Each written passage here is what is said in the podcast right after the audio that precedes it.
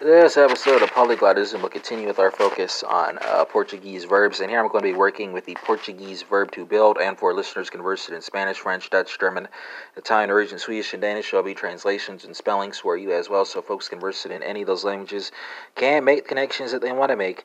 And I'll be proceeding uh, by uh, person and number here. So you have first person uh, singular, second person singular, third person singular, uh, she has built, he has built, it has built. A corporation can't be a person if it can never get a tenere corporis.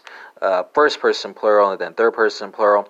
Uh, so uh, Portuguese folks will take us away here, and it's going to be uh, tenho, tens, tem, temos, tem, uh, construído. Helping verbs here are spelled T E N H O T E N S T E M T E M O S and T E M. Participle here is spelled uh, C O N S T R U I D O. French folks, let's go from Portuguese to French. It's going to be I A A avant ont uh, or construire. I'm sorry. Uh, helping verbs are spelled uh, A I A S A A V O N S and O N T. Participle here is spelled C O N S T R U I T. Dutch folks, let's go from French to Dutch. It's going to be uh, heb, hebt, heeft, hebe, uh. Uh, with the helping words here spelled H E B H E B T H E E F T and H E B B E N. Uh, participle here is spelled G E B O U W D.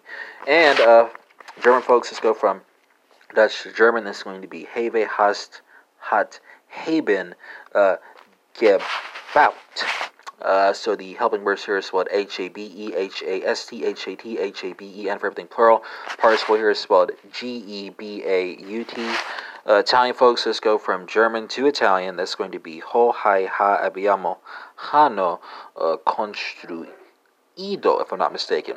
Uh, so, helping words here is spelled H O H A I H A A B B I A M O and H A N N O. Participle here, I think, is spelled C O N S T R U I T O, or it could be C O N T R U I S C I T O. One of those two. Probably the former.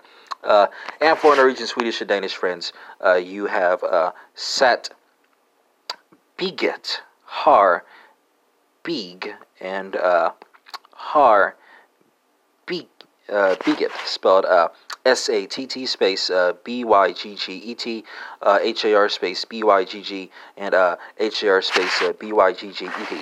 Uh, Spanish folks are working with a cognate with the Portuguese infinitive. Uh, so what is that? That's eas a hemos han uh, construido as well, right?